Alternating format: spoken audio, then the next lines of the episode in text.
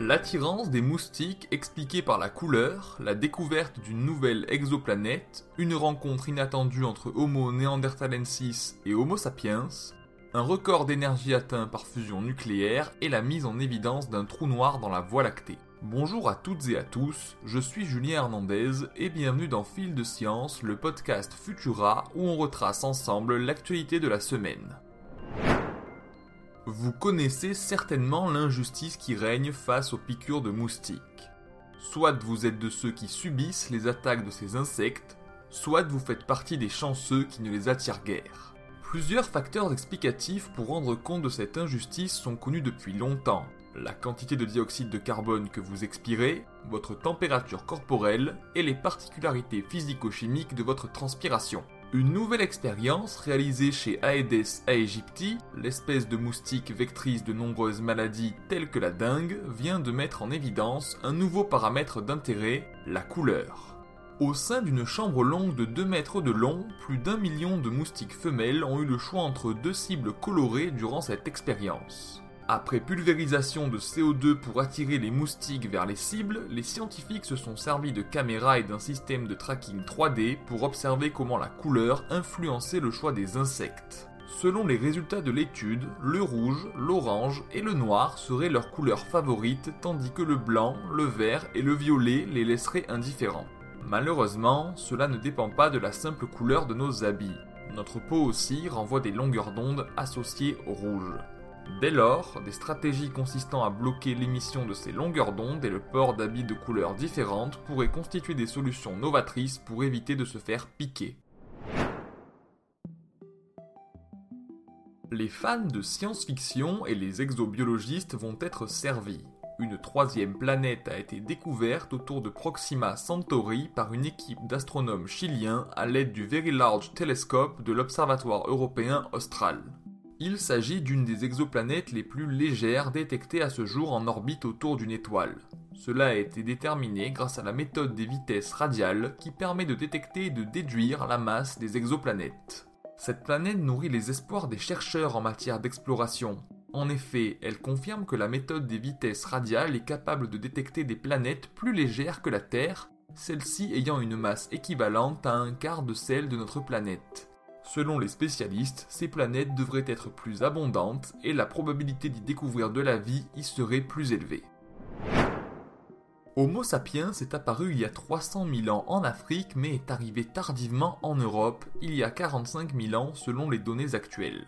L'hypothèse la plus probable est que la présence d'Homo neanderthalensis sur ces terres aurait fait obstacle à son installation. Pourtant, ces deux espèces se seraient bien croisées dans une grotte du sud de la France, près de la commune de Malataverne, il y a 50 000 ans. Dans ce site de fouilles, les archéologues qui ont publié leurs résultats dans la revue Science ont découvert des fragments dentaires appartenant à 7 individus au minimum. L'analyse des formes des couronnes dentaires suggère qu'Homo neanderthalensis aurait été remplacé par Homo sapiens il y a 54 000 ans. Mais Néandertal n'avait pas tout à fait dit son dernier mot étant donné qu'il réoccupa vraisemblablement la grotte il y a 51 700 ans avant que Homo sapiens ne reprenne le contrôle des lieux entre 44 100 ans et 41 500 ans. L'alternance des occupations de la grotte par les deux espèces montre que la disparition d'Homo neanderthalensis en Europe s'est donc produite plus de 10 000 ans après l'arrivée d'Homo sapiens dans la région. Les questions énergétiques sont au centre des préoccupations politiques, écologiques, économiques, sociales et par conséquent scientifiques. Un nouvel exploit vient d'être réalisé par des chercheurs qui travaillent sur la fusion nucléaire avec un nouveau record d'énergie produite. Cette technologie représente une solution d'avenir étudiée depuis des décennies mais qui peine à être correctement maîtrisée au sein d'un réacteur. La machine, qui pourrait voir le jour dans les décennies à venir, utilisera comme carburant de base du deutérium pratiquement inépuisable dans les océans terrestres, mélangé à du tritium qui, bien que très instable et radioactif, peut être généré en quantité suffisante pour l'humanité de différentes manières. La fusion nucléaire nourrit beaucoup d'espoir. En effet, un seul kilogramme de ce mélange peut fournir autant d'énergie qu'environ 4 kg d'uranium 235 et autant qu'environ 10 000 tonnes de charbon. Le seul réacteur à fusion actuellement en état de marche est expérimental et vient de battre son record de production établi en 1997. Il est passé de 21,7 à 59 mégajoules. Ce record ne permet pas encore de produire plus d'énergie qu'il n'en faut pour allumer et maintenir la réaction et la stabilité du plasma nécessaire à la production d'énergie. Il contribue plutôt à un enthousiasme général qui suggère, selon les scientifiques du consortium Eurofusion, que nous nous dirigeons dans la bonne direction pour que des réacteurs industriels voient le jour dans un futur proche. Selon les modèles théoriques d'astrophysique, entre 10 millions et 1 milliard de trous noirs se cachent dans la Voie lactée. Ils ont beau être nombreux, ce sont des champions pour se dissimuler. En effet, tant qu'ils ne piègent pas de matière, ils sont invisibles, mais pas indétectables pour autant.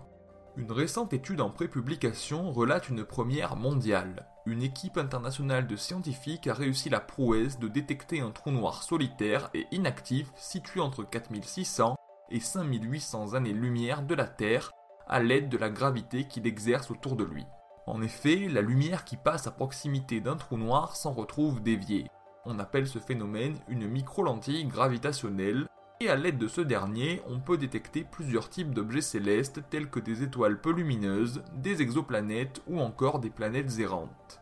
Mais l'événement détecté le 2 juin 2011 par les programmes néo-zélando-japonais Micro-Lensing Observation in Astrophysics et polonais Optical Gravitational Lensing Experiment, qui a culminé le 20 juillet, est différent. La lentille en question n'émet aucune lumière détectable et possède une masse supérieure aux objets célestes détectés usuellement avec cette méthode. Pour les scientifiques, le fait qu'il s'agisse d'un trou noir ne fait pas de doute. Pour ne rien manquer de l'actualité scientifique, rendez-vous sur vos applications audio préférées pour vous abonner à Fil de Science et à nos autres podcasts. Si cet épisode vous a plu, n'hésitez pas à nous laisser un commentaire et un like sur Tumult et à nous y poser vos questions. N'hésitez pas à découvrir notre dernier épisode de Chasseurs de sciences consacré à Eunice Foote, la première femme à avoir décrit le réchauffement climatique en 1856. Pour le reste, on se retrouve vendredi prochain avec toujours plus de nouveautés scientifiques. Bon week-end à tous